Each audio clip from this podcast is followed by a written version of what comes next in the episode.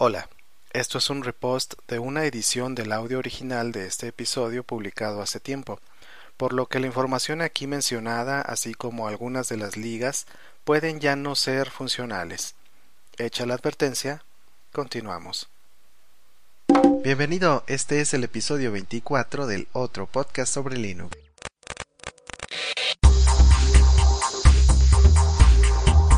Hola, ¿qué tal? Nuevamente te doy la bienvenida a este que es el episodio número 24 del otro podcast sobre Linux. Mi nombre es Félix Martín Cruz, mi nick es Sinacán y como siempre te saludo desde algún lugar de la ciudad de León, Guanajuato, México.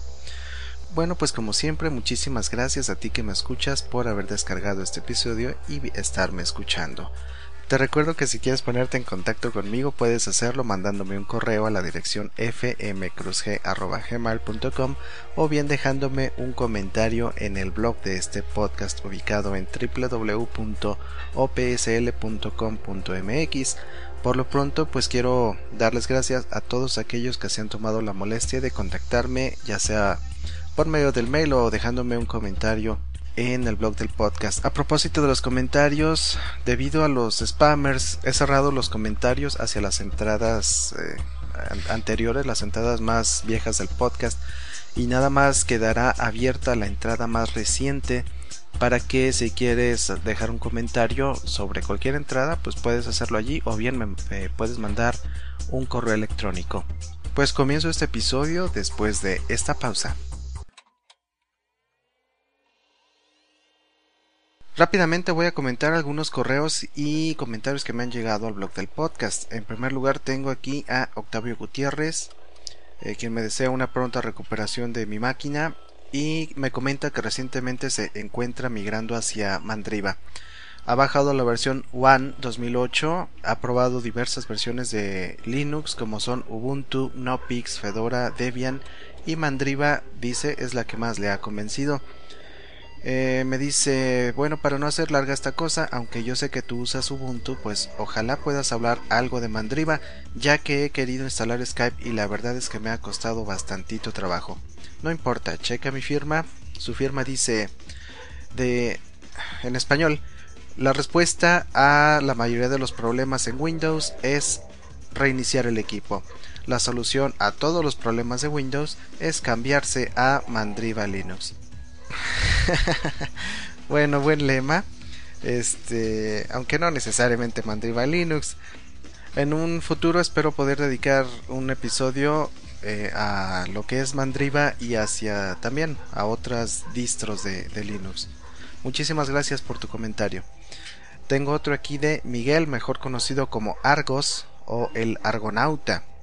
Me dice, es la primera vez que te comento, pero llevo escuchando tu excelente podcast desde el pasado verano que lo descubrí. Por supuesto estás linkado y recomendado desde mi humilde blog El Argonauta, ubicado en argos.internautas.net. Consulta y sugerencia. ¿Podrías indicarme dónde encontrar el texto aquel que leíste sobre el Evangelio de la computación? Estuvo muy bueno, pero no lo localizo. Bueno, ya le contesté por mail y le, eh, le mandé un enlace hacia una copia de este evangelio. El nombre en realidad era el Evangelio de Tux. Continuó con su mail, dice, si lo consideras interesante puedes comentar algo sobre cómo configurar los botones extra en los mouses de más de tres botones. Yo lo conseguí recientemente en mi Ubuntu Gutsi, antes en Feisty me dio error. Si quieres te paso la información que encontré. Saludos desde Valencia, España. Pues vaya un saludo hasta Valencia para ti, Miguel. Y pues como ya te comenté en el mail, si te animas, graba tu material y con mucho gusto lo incluiré aquí como una aportación. O bien si prefieres, pues este, mándame el, el material y lo comento aquí con mucho gusto. Otro comentario de Trinux me dice, me parecen perfectos los cambios, la regularidad y el perfecto acompañamiento del autor de Odaiba. Saludos desde Córdoba, España. Postdata, ¿cómo es posible el quemarse una tarjeta de sonido? Pregunta Valente. bueno, pues de hecho ya le pregunté y lo que él me comenta es que lo más probable es que sea por una falla en la instalación eléctrica, en este caso que la instalación eléctrica no cuente con tierra física. Y pues creo que sí, efectivamente ese es el problema que tengo. Otro comentario de Acid Android. Me, dice aquí, hola, ¿qué tal Félix? La verdad es que el problema de un mount que tenía ya lo pude resolver y es que sí, en realidad el comando es umount. Pero además de eso es que he leído en otras páginas, blogs y manuales que el comando es unmount y no umount. Esto lo he visto en distintas distribuciones e incluso en blogs dedicados a Ubuntu. Por eso es que me extrañaba que no lo tuviera Ubuntu y según yo sirve para lo mismo. ¿Cuál es esta discrepancia? ¿Existe otro comando? ¿Y qué se puede deber? ¿A qué se puede deber más bien? También me parece excelente esa clase de cooperaciones en podcast, en especial con otro de mis podcasts favoritos como es Odaibanet. Ojalá tengas más cooperaciones en otros podcasts como creo tuviste en Lean Podcast. Bueno, Lean Podcast como como pudieron escuchar en el episodio pasado, pues he abierto un expediente X para ver el caso Lean Podcast y pues ya veremos qué pasa en un futuro. El mismo Acid Android me manda otro comentario donde dice, apenas escuché el comentario que decía que Firestarter se cierra y es que a mí también me pasaba eso en Ubuntu 7.10, pero descubrí que es un bug de, de Ubuntu 7.10 y cuando corro Firestarter en la terminal sale el error. La verdad no recuerdo cuál es la solución, pero la encontré simplemente al ver el error que me salía en la consola y pude consultar en internet sobre tal. Como alternativa yo me metí de plano a editar IP tables, aunque yo recomendaría usar KMyFirewall u otro firewall gráfico para hacer las cosas rápido. Efectivamente, pues hay diferentes soluciones en lo que son los firewalls, hay que buscar un poquito y pues utilizar la que más se adapte a uno. En lo que me comentas del comando unmount, yo también tenía la idea que existía ese comando. Creo que lo llegué a utilizar en, en Red Hat. No estoy muy seguro, la verdad.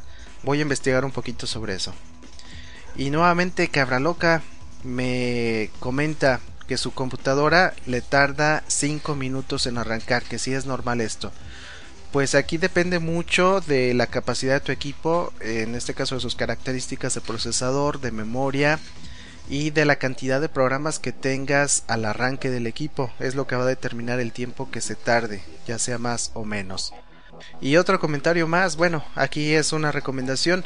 Valente Espinosa hizo un excelente video de parodia a la Apple Air este video lo encuentran en www.youtube.com diagonal mi verdad bien dicha. De cualquier manera, ya saben que todos los enlaces que menciono aquí los publico en el blog del podcast para que eh, les sea más fácil llegar a ellos. Y hablando de Valente, pues vámonos directo con él. La, la, la, la, ¿Eh? ¿Ya? ¿Estamos grabando? Ah, ok. Esto es para Félix Martín Cruz para los oyentes del otro podcast sobre Linux, les traigo unas noticias para hacernos más fácil la vida a la hora de utilizar el sistema operativo Linux. Una de las partes que luego le pesa a los usuarios es montar el disco duro cuando el sistema no lo reconoce automáticamente. Pues bien, les estoy mandando la liga de un programa llamado Disk Manager para Linux en el cual ustedes pueden montar de una forma muy intuitiva sus dispositivos externos si es que el sistema operativo no los reconoce conoce, tiene soporte para NTFS, que es el Windows, el sistema de archivos de Windows. Y pasando a otro tema, tenemos que para hacer más eficiente el uso del escritorio, hay una nueva eh, capacidad de cambiar programas. Normalmente cuando quieres cambiarte de un programa a otro que tienes abierto en tu computadora, en el caso de Linux, utilizamos la combinación de teclas Alt y el tabulador. Muy similar también como se hace en Windows. Bueno, pero en este caso les estoy recomendando un programa llamado Super Switcher. Lo que hace este programa es que te abre un, una ventanita de diálogo al presionar la tecla Super. A esta tecla Super es la que le llaman Super la que tiene eh, el logotipo de Windows, como estos teclados han salido bajo el dominio del sistema operativo de Microsoft, dedicaron una teclita que no es otra cosa más que la combinación del control escape. Bueno, pues esta tecla con la banderita de Windows, en este caso le llaman super y con este programa y bajo Linux puedes activar una variedad de intercambios para pasarte de una aplicación a otra. Por ejemplo, esta tecla super más insert te crea una nueva área de trabajo o con eh, super shift y utilizando las flechas derecha e izquierda te mueve hacia la ventana activa en otra área de trabajo. Tiene varias modalidades, pero creo que la más poderosa es de que cuando presionas super y empiezas a teclear el nombre de la aplicación, entonces se irán discriminando las ventanas que no cumplan con los caracteres que tú estás escribiendo. Super está definitivamente super. En otra orden de ideas, hace poco se le hizo una entrevista a Alexei Leonidovich Pashintov. Y ustedes dirán, bueno, ¿y quién es ese cuate?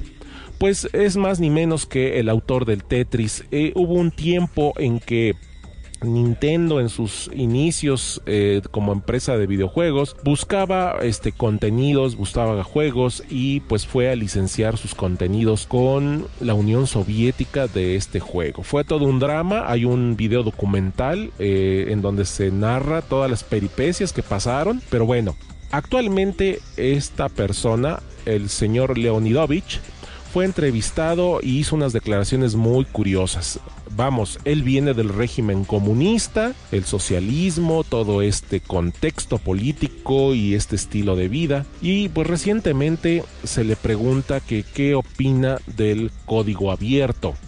Llega un momento de la entrevista en la que se le pregunta respecto al código abierto y tras la insistencia del el reportero, eh, pues este señor simplemente se deschonga y dice, se lo voy a decir muy claro, el software libre pertenece a un estado mental rebelde, algo adolescente y nihilista que no lleva a ningún sitio. Me sucedió a mí con el Tetris, lo creé y como no sabía y no había posibilidades de hacer nada con el juego, se lo pasé a mis amigos despreocupadamente.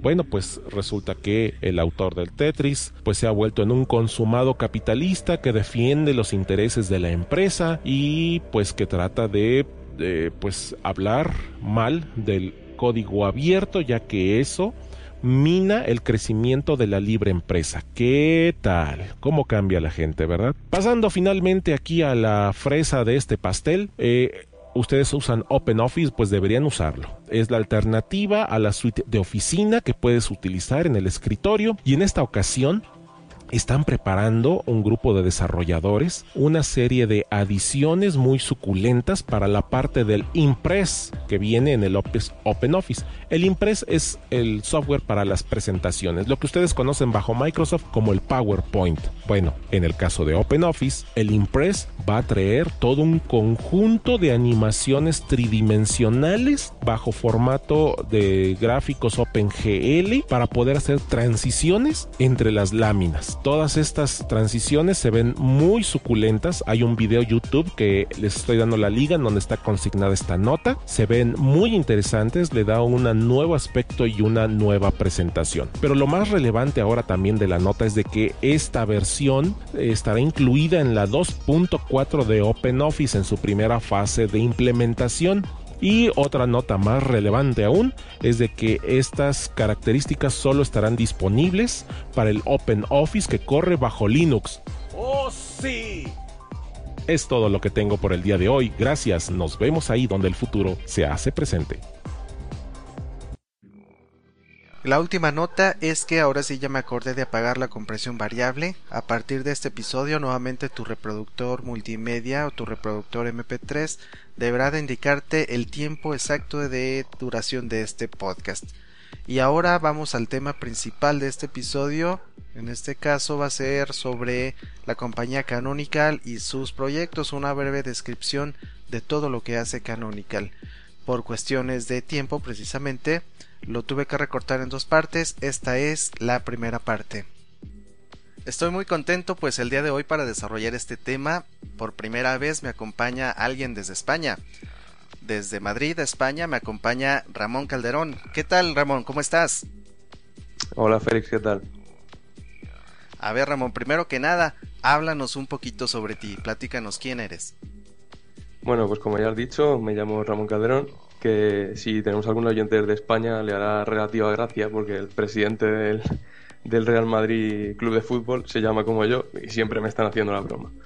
Y bueno, nada, tengo 22 años, estudio Ingeniería de Teleco aquí en Madrid Y poco más, pues llevo dos, como dos años con Linux, con Ubuntu concretamente. Y bueno, pues muy agradecido de poder aquí hablar en tu podcast. Bueno, muchas gracias a ti por ayudarme a desarrollar este tema. ¿Te parece si comenzamos? Mm. Ok. Bueno, pues primero vamos a empezar hablando sobre quién es Mark Shuttleworth para poder desarrollar bien este tema. Mark Shuttleworth nace un 18 de septiembre de 1973 en Welcome, Sudáfrica. Su fama empieza a partir más o menos de 1999. Él tenía una empresa de seguridad llamada Thought que vendió a VeriSign por la nada despreciable cantidad de 575 millones de dólares. Ese dinero lo aprovechó en 2002, el 25 de abril, se convirtió en el primer africano y en el segundo turista espacial, aunque pues a él no le gusta que se le considere como un turista.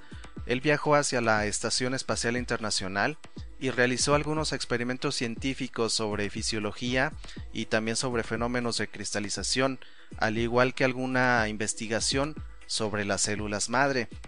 También en 2004, precisamente el 8 de julio, él funda la empresa Canonical LTD, que se dedica a la promoción y al soporte comercial de proyectos de software libre. Con esto ha financiado el proyecto Ubuntu, que es la distro que todos usamos y que está basada en Debian. Ubuntu como tal nace de la iniciativa de algunos programadores de los proyectos Debian y GNOME porque se encontraban un poco decepcionados con la manera de operar del proyecto Debian, la distribución de Linux que es sin ánimo de lucro y la más popular en el mundo. Debian era un proyecto demasiado burocrático, a, decir de ellos, donde no existían responsabilidades definidas y donde cualquier propuesta interesante pues se ahogaba en un mar de discusiones. De igual manera, eh, sentían que Debian no ponía un énfasis en estabilizar el desarrollo de las versiones de prueba y solo proporcionaba auditorías de seguridad a su versión estable, la cual pues era utilizada solo por una minoría debido a la poca o nula vigencia que poseía en términos de la tecnología Linux. Así que decidieron buscar el apoyo económico de Mark Shuttleworth, quien vio con simpatía el proyecto y decidió convertirlo en una iniciativa autosostenible, combinando su experiencia en la creación de nuevas empresas con el talento y la experiencia de los programadores de la plataforma Linux. Muchos de los desarrolladores de Ubuntu son también responsables de los paquetes importantes dentro de la distribución de Debian, así que no es que Ubuntu se haya separado del proyecto Debian, ni mucho menos. Canonical se encarga de sostener económicamente al proyecto Ubuntu mediante la comercialización de servicios y soporte técnico a otras empresas. Bueno, pues vamos a hablar un poco de, sobre las actividades que tiene la empresa Canonical, que ya os ha contado Félix un poco en qué consiste esta empresa. Eh, bueno, principalmente, como ya os ha dicho también Félix, se dedica eh, a desarrollar el sistema operativo Ubuntu basado en GNU Linux y aparte de esto, pues da soporte técnico tanto a usuarios particulares como a empresas, eh, con un precio ah, mensual, anual o lo que sea como Red Hat, SUSE u otras compañías que hay por ahí. Y bueno, luego, aparte de esto, tiene una serie de proyectos, el más importante de todos ellos es Ubuntu, pero aparte tiene Launchpad, que bueno, eh, Launchpad es como una especie del todo en uno del software libre. El aspecto realmente es una página web que tiene un motor interno que ha sido desarrollado por, por la compañía Canonical y esta página eh, en ella se, se, coordina un poco lo que es todo el aporte de la comunidad hacia Ubuntu. Eh, aquí encontramos, se pueden, encontramos traducciones, es decir, tú puedes entrar y colaborar traduciendo software sin necesidad de descargarte nada, simplemente online. También encontramos eh, sistemas de seguimiento de bugs o de errores y bueno, todo un poco eso. El inconveniente, entre comillas, que tiene Launchpad es que es software privativo, no es abierto, lo cual es un poco chocante para una compañía como Canonical y a mí personalmente es algo que no me gusta nada y con lo que no estoy de acuerdo. Ellos dicen que lo van a liberar próximamente, pero bueno, esa es una promesa bastante antigua y aún no han hecho nada al respecto. Y luego lo otro de lo que os quería hablar es de Bazaar, que está bastante relacionado con Launchpad, Eh, Bazar es un sistema de control de versiones bastante avanzado. De hecho, muchos proyectos se han pasado de, otros sistemas a Bazar por la facilidad de uso que tiene. Y bueno, el Launchpad, por ejemplo, pues el, el, sistema de control de versiones de Launchpad está implementado con Bazar, lógicamente, porque también es un proyecto de Canonical. Y bueno, un poco así grandes rasgos, estos son los, los proyectos más importantes que lleva a cabo Canonical. Y luego otra parte importante del negocio de Canonical consiste en los partners. Los partners digamos que son algo así como patrocinadores o afiliados de Canonical en distintas áreas de comercio.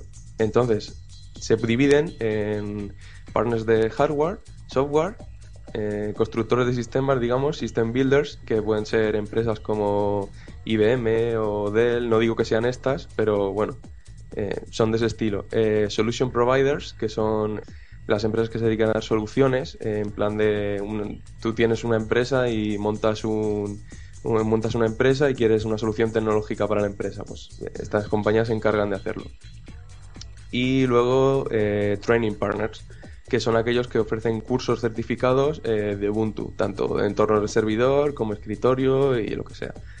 Entonces, bueno, eh, decir que curiosamente hoy en día Ubuntu o Canonical no tienen hardware partners, por lo que yo he visto en su web. No sé si la información está desactualizada, pero actualmente no hay, eh, porque no hay ninguna empresa de hardware que se comprometa a hacer hardware específico que funcione en Ubuntu y bueno y en Linux por extensión. Lo cual es una pena, pero bueno, es lo que hay. Partners de software sí que hay. Eh, uno de los más recientes es eh, Parallels, por ejemplo, que puso a, la venta a través de la tienda de Canonical licencias para bajar eh, su software de virtualización en Ubuntu. Y por ejemplo VMware también, que también se dedica a virtualización. Bueno, esos son dos, de, dos partners de software, pero hay muchos más. Está Opera también, prestando su navegador web. Y bueno, unos cuantos más.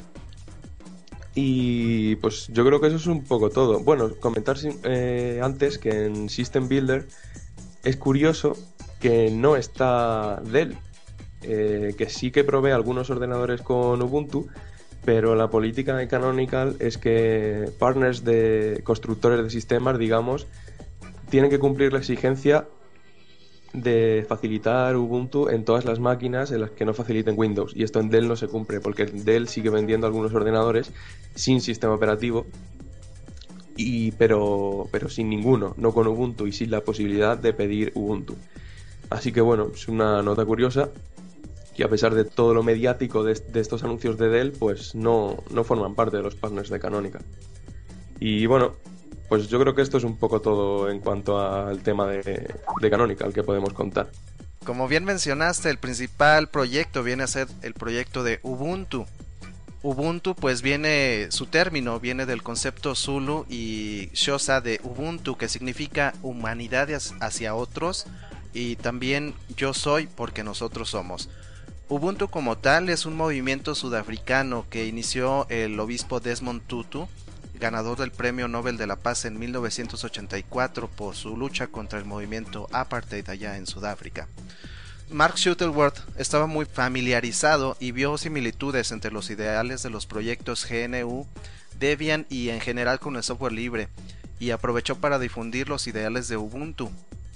El eslogan de Ubuntu precisamente es Linux para seres humanos.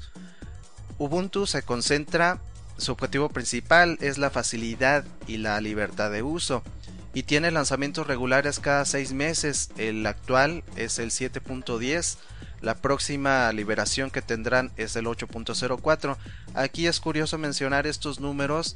Corresponden en este caso la primera parte a lo que es el año de liberación y la segunda parte al mes. Por ejemplo, en la actual que es la 7.10 se liberó en, en el año de 2007 por eso es el número 7, y el 10 corresponde en este caso al mes de octubre, y la próxima que se liberará en este año es la 8.04, correspondiente al mes de abril de 2008. Entre las características de Ubuntu destacan pues la facilidad de instalación que tiene, eh, que está basada en una distribución Debian que utiliza también el sistema de paquetes y repositorios que puede utilizar esta distribución, lo cual lo hace eh, le da una facilidad muy grande para lo que es la actualización de todas las aplicaciones que se tengan instaladas.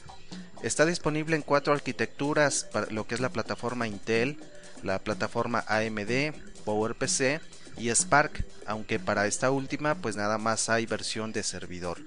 Todos los lanzamientos de Ubuntu se proporcionan sin costo alguno e incluso eh, los CDs de la distribución se envían de forma gratuita a quien lo solicite con el servicio Shipit. Eh, aquí una nota curiosa, la versión 6.10 no se llegó a distribuir eh, de esta manera el Shipit, pero la versión 7.04 sí. También es posible descargar todas las imágenes ISO de las distros por transferencia directa o bien bajo la tecnología BitTorrent, que pues es lo más recomendable para no saturar los, los servidores. Ubuntu, una de las características que tiene es que no cobra honorarios por la suscripción de mejoras de la edición Enterprise y además está opcionalmente disponible en DVD para evitar su dependencia de Internet. El entorno de escritorio principal que tiene Ubuntu es Genome o GNOME, como también se le llama, y para sentarse en solucionar rápidamente los errores y algunos conflictos con paquetes y algunos otros detalles, se decidió eliminar algunos paquetes del componente Mine ya que no son populares o se escogieron de forma arbitraria por, por gusto o por sus bases de apoyo al software libre. Por tales motivos, inicialmente KDE no se encontraba con más soporte de lo que se entregaban y por esta razón se sumó más bien se desarrolló una versión con, la, con el entorno de escritorio KDE que se llama Kubuntu.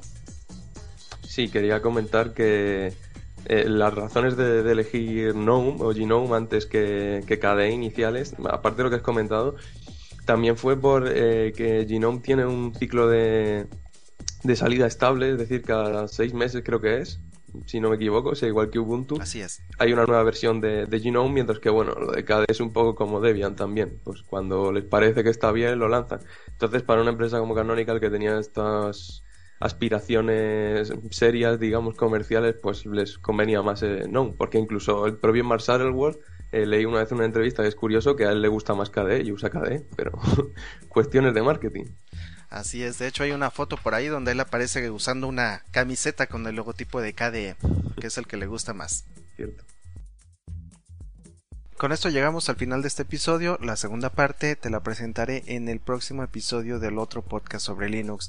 Por lo pronto te recuerdo, este podcast tiene licencia Creative Commons, atribución no comercial, licenciamiento recíproco 2.5, jurisdicción México. Te recuerdo también que si quieres ponerte en contacto conmigo puedes hacerlo ya sea mediante un correo electrónico a mi dirección fmcruzg.gmail.com o también puedes dejarme un comentario en el blog de este podcast ubicado en www.opsl.com.mx. Yo me despido desde algún lugar de la ciudad de León, Guanajuato, México. Mi nombre es Félix Martín Cruz, mi nick es Nos escuchamos en la próxima.